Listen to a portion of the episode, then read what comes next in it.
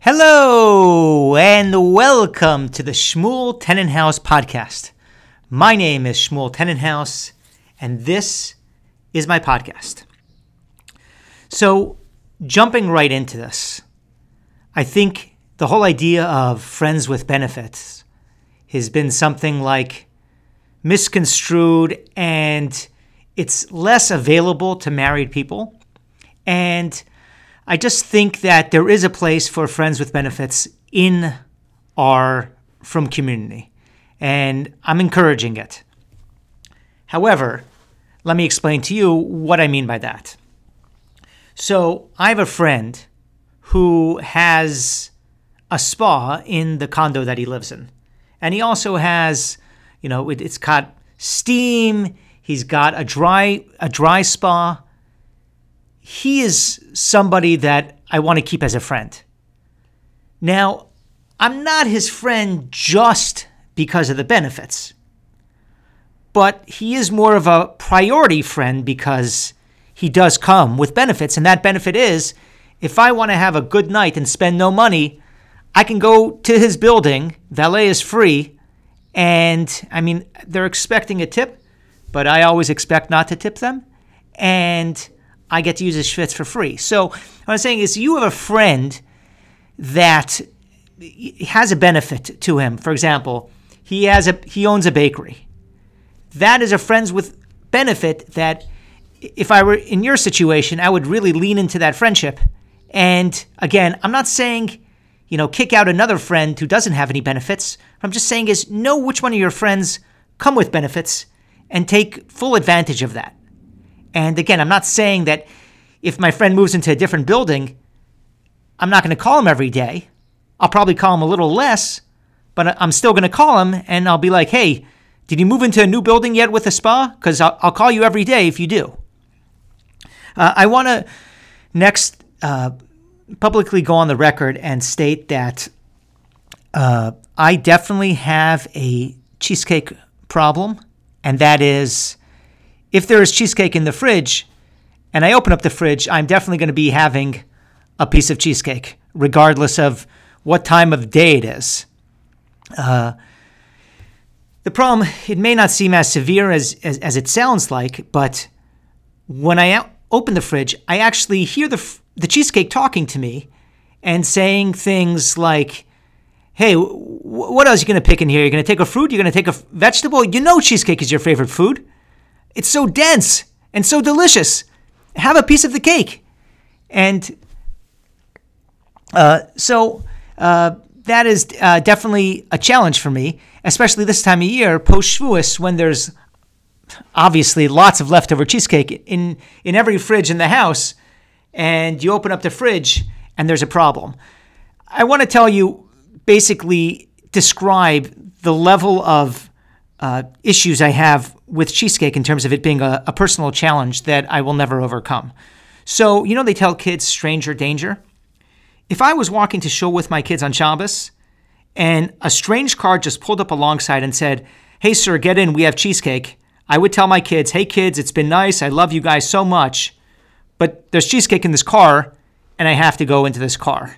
And whoever's listening to this, please don't use this as entrapment because I just gave this away. Now, as you know, the days of Sphira have come to an end. I know people who are so religious, they they actually have a countdown to the next Sphira because that's how much they enjoy counting and they want to just be in a constant state of of waking up middle of the night in a cold sweat, wondering, hey, did I count Sphira tonight or did I not count Sphira? And now they have something else to wake them up in the middle of the night. So people have the custom not to listen to music during Sphira. Now that Sphira is over, a new phenomena has entered the realm of the frum community, I would say, and that is that I know personally a handful of people who are revenge listening to music right now. So let's say when there was COVID in China, uh, you know, when the economy started to reopen, like the analysts were saying, okay, people are doing revenge shopping because they weren't able to go out before. Now they're doing revenge spending. So they're spending even more. So I know people that were particular about not listening to music in Milosfera, and now they're trying to catch up for lost time. So what they'll do is they'll actually have two songs playing at the same time. They'll have like one portable music player, one that's kind of plugged into a wall, and they'll listen to, to both. Another example of revenge uh, music listening to compensate for the missing uh, music that happened during Sfera is there are people who listen now on a much louder val- vol- a much louder volume. Sorry, I I would just that came out so fast. A much louder volume and I'll be like, hey, can you put that down? And they were like, well, I didn't listen to music for 49 days. I would really like to keep it as loud as possible.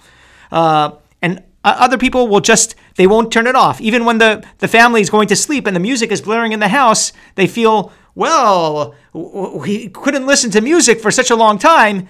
Now everybody's going to have to listen to this music even during the nighttime. It's a little extreme, but I guess I can understand it. I want to dish some uh, marriage advice, uh, particularly because it is a topic I'm extremely unqualified to dish advice on. And that is that, and this is, by the way, goes to all the men out there. This is not for the women because the women, you as a species are perfect, and the husband is the problem. Let's let's face it here. The husband 100% of the problems for all marriages is the husband's. And like we know the famous saying, happy wife, happy wife. Basically, if your wife is happy, your wife will be happy. You won't necessarily be happy, but the wife is happy. So now let's talk about the problems that exist in a marriage and how husbands could avoid it. Here's what you got to do, husbands out there.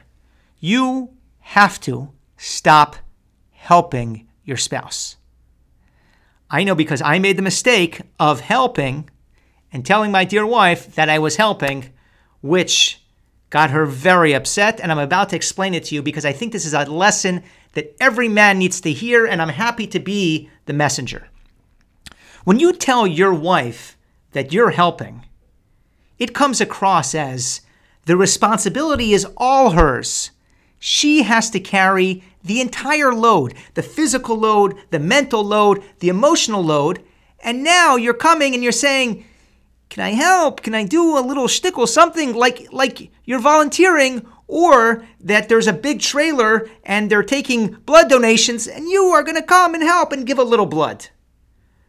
But that's a problem because your wife wants you to be in it, like a partnership. She's suffering because she's thinking about all the things that have to happen and you are coming along with your eh, helping. I helped. That is not what we need, guys. You need to be there with her. So, potentially, other language that works is first of all, you tell your wife, Look, I'm not interested in helping. I don't help. Help? No. That, that's for a stranger on the street, a volunteer, a homeless person could come to our house. If he wants, he could help. But for you, my wife, I'm not helping. We are partners. Same team. We are on the same team, except when we argue, we're on two different teams, but right now, same team. What can we do together right now as a team to make everything work a lot better? But don't make the mistake that I did to try to tell your spouse that you're helping because it's really not any not helpful. Just to back this up with an anecdote, uh, Pesach was a couple of a month and a half, two months ago, almost two months now. Wow. And there's a lot that goes into planning for Pesach. The house has to get turned over. You have to buy truckloads of lemons that come to the house and they just dump it onto your front lawn. Now, I made sure that I was doing my token helping for Pesach, which was that I have a friend in Seattle. He's not even my friend, but he makes cherry smoked salmon. So my wife did everything for Pesach. All I did was I arranged for my friend to, to ship me 10 pounds of cherry smoked salmon. Now, whenever my wife would then tell me something that's going on for Pesach, I would say, Yeah, I know it's super stressful about turning the house around, but I sure hope that shipment of cherry smoked salmon, those 10 pounds, make it. You know, it's got to go in a truck and they have to move it onto an airplane and a to do it. And no matter what she was talking about Pesach, I reverted to the cherry smoked salmon because that was my hishtadlus, that was my hishtatfus, that was my participation. Again, the problem is, is that this is an example of helping because I'm helping, you're doing everything, I'm doing a little help, and I'm getting the salmon. And the salmon, by the way, was delicious, and we still are eating from it Pesach time. At this time, uh, I do want to share that I have a friend who, Baruch Hashem, is marrying off a child. And what's going on right now is there is a lot of prep about the hall and the music and refinancing the home to pay for some of the flowers and the jewelry and the clothing. But what my friend is really busy with is he wants his lawn to look like a wasp lives there because he wants the in laws, future in laws, or what we fer- refer to as the Machatanim, he wants them to come and say, This is your house. The lawn is too nice to be your house. This cannot be a Jewish home. And, and I know this because I've seen him marry off other kids. And as emotional he is about marrying off his kids, he is most focused to make sure all the patches of grass look like one beautiful green sky and that the hedges are trimmed. In fact, the last marriage that he made, uh, as part of family pictures, when they did family pictures at the hall, he actually had some of his kids schlep the hedges from his house. So you can see the family and the hedges now, those perfectly Christian hedges, together look perfect as one happy family. And let as let's let's wish him a, a very hearty mazel tov. The next thing is I want to give a recap of I did a second open mic night. The first one was in Dania, which is closer to my house, and the last one that I did was about two weeks ago. It was in Miami, Doral area. How did it go? That's the question that nobody's asking me. And so, such a demand to understand what happened, I'll explain to everybody what happened. First of all, tremendous amount of pressure because not only did my wife, God bless her, show up and encourage me, but some of my friends and other family came, including a female cousin who I discovered actually put her shaitel on to come to the comedy club. And this person typically does not wear her shaitel, and it's possible that shaitel hasn't been worn for six to 12 months. And now, because of me, she has to put on this whole new shaitel, and so there's a lot of pressure getting up there on stage knowing there's a lot of, you know, there's hundreds of goyim I got to make laugh, but there's a Jewess in the crowd who's wearing a shaitel now. She had to put it on and she had to straighten it, and all because of me. And I think what ended up happening was I was so much under pressure that potentially, you know, uh, I got I think I got fewer laughs as a result because of all the all the stress that was going on. But we had some good jokes in there. Uh, definitely uh, share it, you know, one one one or two seconds at a time. And uh, the first joke that I started with uh, didn't go over so well, and we can do a little post uh, open mic analysis. So the first joke I started off with was, what is the, what are the qualifications to go and do open mic? Like, can anybody just go and do open mic? So I said, the criteria is you need to have an email address and you need to be able with an internet connection and you need to be able to ask via email if you can do a couple of minutes. That is the sum total of the requirements. Now, the reason why I think that that didn't go over so well is number one, I'm pretty much making fun of all the comics and the audience there because they're listening to somebody with zero qualifications. Two, it's also very possible that it wasn't the best joke. I, am not going to say that with 100% certainty, but that is potentially something uh, that we can say. One, one uh, positive that came out of it, there was somebody who came from our community, and he told me that I inspired him that he is now going to work on his comedy set. So apparently now everybody can do it, and uh, I give everybody full permission to go ahead and go do open mic. All, like I said, all you need is is uh, is is an email address, and one other thing that I know that it wasn't as successful as the first time around is because uh, when I was on the way there driving to the comedy club with my dear wife, I was trying to tell her about work, and I started this new uh, public relations agency, and she was kind of. Um, you know, very deep into her Instagram reels when I was trying to tell her what was going on uh, in terms of our livelihood. However, uh, on the way back, uh, after I had give a okay but semi okay performance at the open mic, she was a lot more attentive to all work related things that we were discussing the way back home because I think she was thinking, hey, this guy's not going to make it as a comic, so let's figure out how we are going to pay the bills because I don't think he's going to do it from comedy. That, that's just the take that I that I took from it. Now, uh, I actually felt a, a, lot better. I'm reading uh, a Seinfeld book very slowly because the library, thank you, has killed all uh, return fees and fines, which means that we get to hold our library books forever. And like adults with children, read a paragraph or two each week until by the end of our lives, we can finish one book.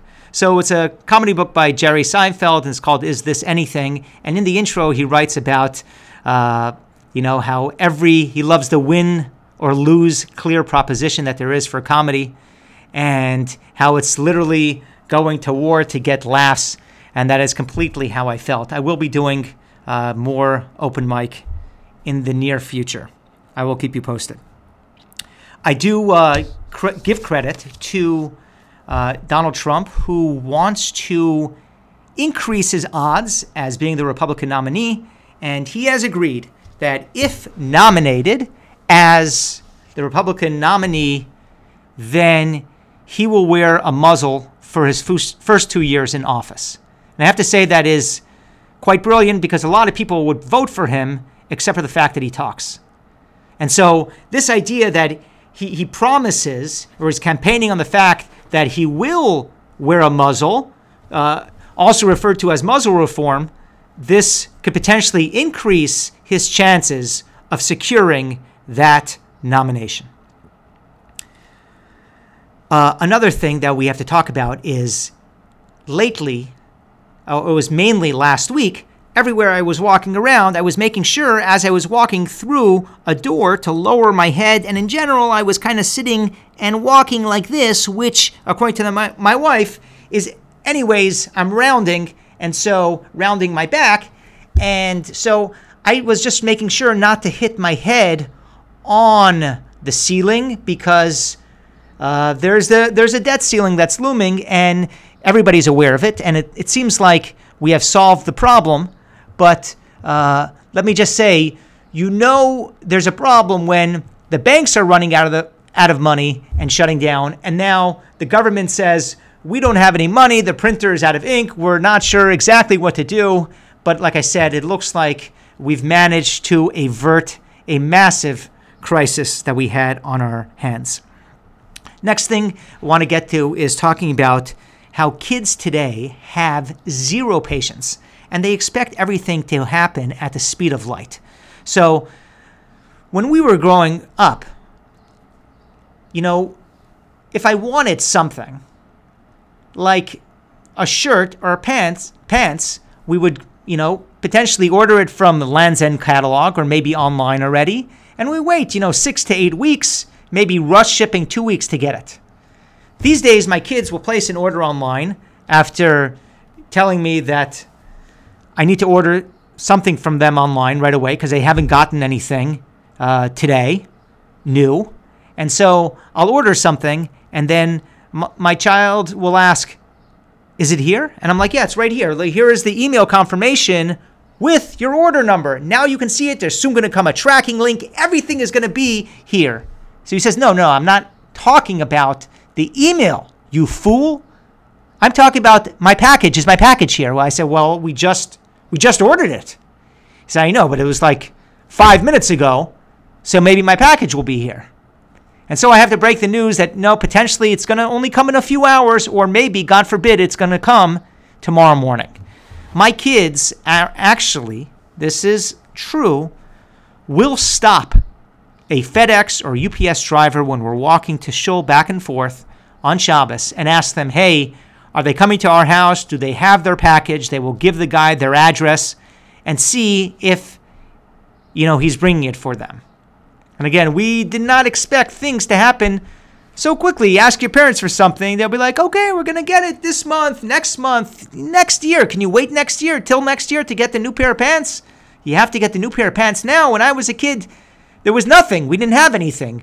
We were just, we were dead as kids. We, we, we were born and we were just dead until the 80s and the 90s came around, and everybody now is alive. So I want to, uh, in, in the spirit of transparency, I want to shift over now to, uh, I talk a lot about Shabbos meals, a big part of our culture, and Yom Tov meals.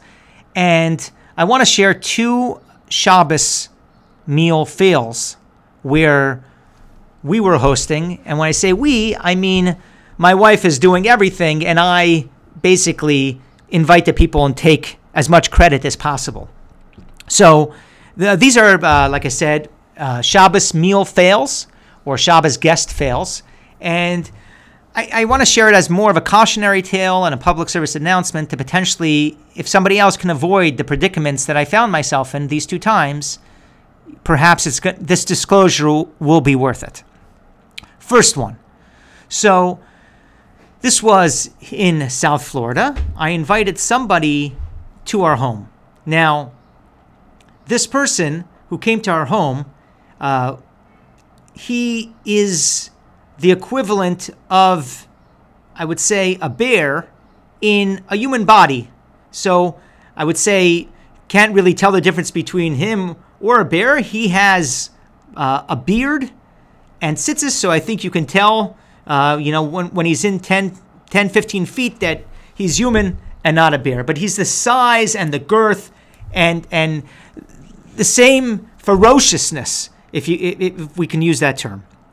Now, uh, and from what I understand, on weekends he will actually go out and wrestle with bears and alligators just for fun. That's what he does. He's also a celebrated member of Hatzalah. Now, we had him over for Shabbos. That week that I chose to invite him, my wife decided to make a pareve meal. She went vegan for that Shabbos. A lot of nice things. The problem is that this Hatzalah member slash bear who tried to join MMA and they said, hey, listen, uh, everybody's going to be afraid when you step into the rink. This needs to be a, a sport of competition. You can't be in it. And so he comes over and he sees that we're serving him basically grass and also little beans. And uh, I see his, his claws at the table are, are getting like restless. And we made it through a meal. Possibly there was. Uh, maybe maybe he, he filled himself on challah or he went outside during the meal and potentially ate a tree or a complete bush with berries on it. And now whenever I see him, he says, when am I going to get invited to another vegetarian meal? And my wife says, How could you invite this guy the week that we are having a vegetarian meal? This guy looks like a bear and he needs to eat meat, a lot of meat, with blood spurting out of that meat. So that's that's story number one. Okay, and, and when, even when he comes for our telecalls these days, uh, I do see him like eyeing the Shabbos table, and he's in his head thinking, you know, where's where's all those uh, vegetables and fruit that you served me here when I came here for Shabbos? The second one was also a guy who was is taller than me and bigger than me. He worked at Boeing. This is a Seattle story, and I invited him for a meal for Shabbos. Him and his wife. And he says to me, Are you sure we're invited? Did you run this by your wife? And I said, Run this by my wife? I didn't run it yet by my wife, but this is a sure thing. She's for sure going to be okay with you coming. What is the big deal? And then I told my wife that, hey, we're having these new this new couple over, and she says, Well, we have other plans, or this week is not going to work. Basically, I didn't check with her beforehand. And so I said, like, what, what are we supposed to do? And so we had no choice. I basically had to go uninvite this friend for Shabbos. So this is basically a clawback clause for inviting somebody. So I have to call them up and I said, Remember that invitation I gave you? Uh, I regret to inform you that I'm going to have to take that invitation back. And obviously, this made him laugh very much at my expense. And whenever I would see him again in shul, he said, Hey, you're going to invite me again and then uninvite me. And then when we actually did have him over for a meal, there was a lot of PTSD that he had. He said, you sure you're not going to uninvite me? Are you sure it's real? Are you sure it's legit? And so, this is my advice to people. If you're going to invite people to your home, speak with your wife beforehand to make sure you're on the same page so you don't have to be in the situation that I was in when I had to do a Shabbos meal uninvitation people have asked me like what is what's your goal with the podcast and the comedy? Like is there an end game here? Like are you trying to get rich or famous? I have to level with everybody and that is uh, i do have a secret goal in mind and that is i want to parlay everything that i do the comedy the podcast into a free pesach program uh, that i'll be invited to entertain so i tell my friend local person. We've had him on the podcast before. His name is Rabbi Label Miller. I said, listen, Modi does a lot of events at hotels, Pesach programs. I should be able to do it too. He says, well, you have a family with a lot of kids. You know, they're going to pay for you. What about your kids? And so that is a very simple answer to that question. Number one, I tell my kids, hey, kids, daddy got a free Pesach program. He's going to make some jokes. You kids can work in the kitchen at the hotel. One of you will check veg- the, the vegetables for uh, bugs. Another you, another one of you will cut potatoes. Remember, we were always trying to give you chores in the house, and you didn't take it seriously. Well, now, if you want to eat and sleep inside for Pesach, you're going to really have to work it out with the hotel. But I'm going to be there in case you need any help. The second thing is we just send them to their grandparents for Pesach. Uh, so that would be also something that uh, works out very well. And my wife is a photographer. She's a therapist. She can give people therapy while they're there. She can do photography. We come as a couple. We come as a team. If you own or run run a Pesach program, I would love to entertain your guests during the Pesach program. Please get in touch with my agent. Let's talk about because we live in Florida and we are pretty much we live in a swamp where houses and strip malls have been created so you really need to have uh, a pest control plan here even before you take care of your life insurance you got the iguanas you got the cockroaches and now we are dealing with a fly issue and I don't I think this is not a fly by night concept. I think this is going to be around for a while. It's the summer. The garbage is hot the flies love what we're putting in every Shabbos and stuff like that. Lots of leftovers get thrown into our garbage, so we have flies. So I presented to my spouse a cohesive plan of how we are going to tackle the flies. So the first thing is I copied my brother-in-law. I got one of those lights, those blue lights that go in your house or outside and it zaps the flies. So I could be having a bad day. My wife could be having a bad day because I am having a bad day because I'm manifesting uh, corpse energy into the house, and I will hear a zap, and I'll know that a fly just got electrocuted, and I'll be in a much better mood because there's one less fly. That's number one. Number two, I don't have to re- return the fly zapper that I bought because it's working, and who likes to deal with returns? And number three, my wife feels that, hey, at least her husband is not helping, God forbid, but together in the situation with her. So that's the first thing. Obviously, I bought the cheapest version possible. So it's mainly killing fruit flies. Also, it doesn't really kill them 100%. It just kind of makes them wounded. We have a bunch of wounded flies kind of now limping around the house. The second thing we did was this was advice from a friend who said, Hey, my mom, near her garbages, she hangs this bag and it has chemicals, which that was the second piece of my multi pronged attack of the, of the fly situation going on defense. And so what we did was I got those fly, I got those bags to hang out. And what I realized is very quickly, as good as those bags are at killing flies, they're even better at attracting them in the first place. And when you have thousands of flies, literally, that go into that bag, they start breeding new flies. So now, basically, not only do we have the old flies, we have thousands of new ones. They're breeding new generations. And I had to take that bag out and toss it in the garbage. And now we're back to square one. And it's less of an issue because, again, we don't have those thousands of bags, thousands of flies that were in that bag. I do not recommend that bag situation for anybody unless there's somebody you really don't like who has a fly problem and you want it to get much worse. I'll send you the link of what they buy for them. The last thing I want to talk about is uh, something uh, something to people to keep their their minds open to. And uh, I want to put this delicately. I know this is a more of a serious situation, and uh, it is a hot button topic.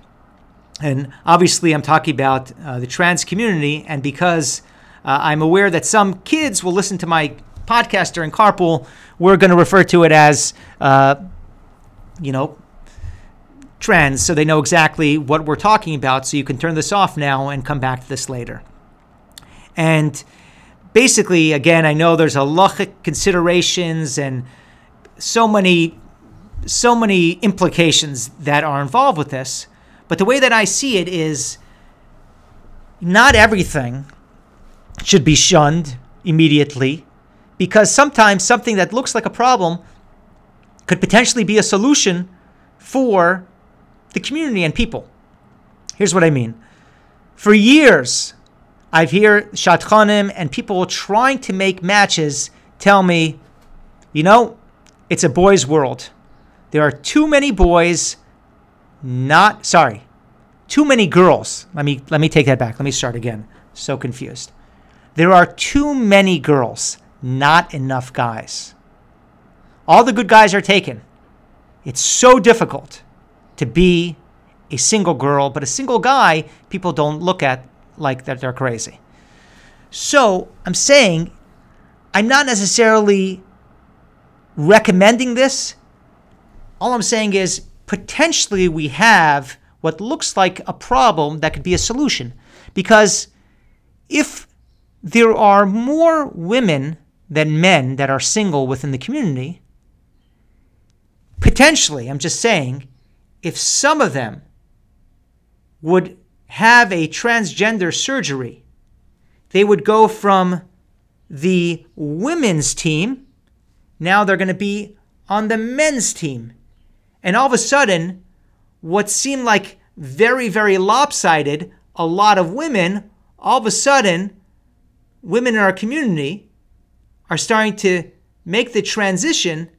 And now it's kind of 50 50. And now everything is kind of equal, where you have equal amount of girls and boys. And there is a solution to the fact that wait a second, there's way too many girls. What are they all supposed to do? Again, I'm not saying you have to do this, but I'm just saying is if it's a very, very, very crazy situation and people don't know what to do, this is something else to explore and put out there as a potential solution for all frum communities.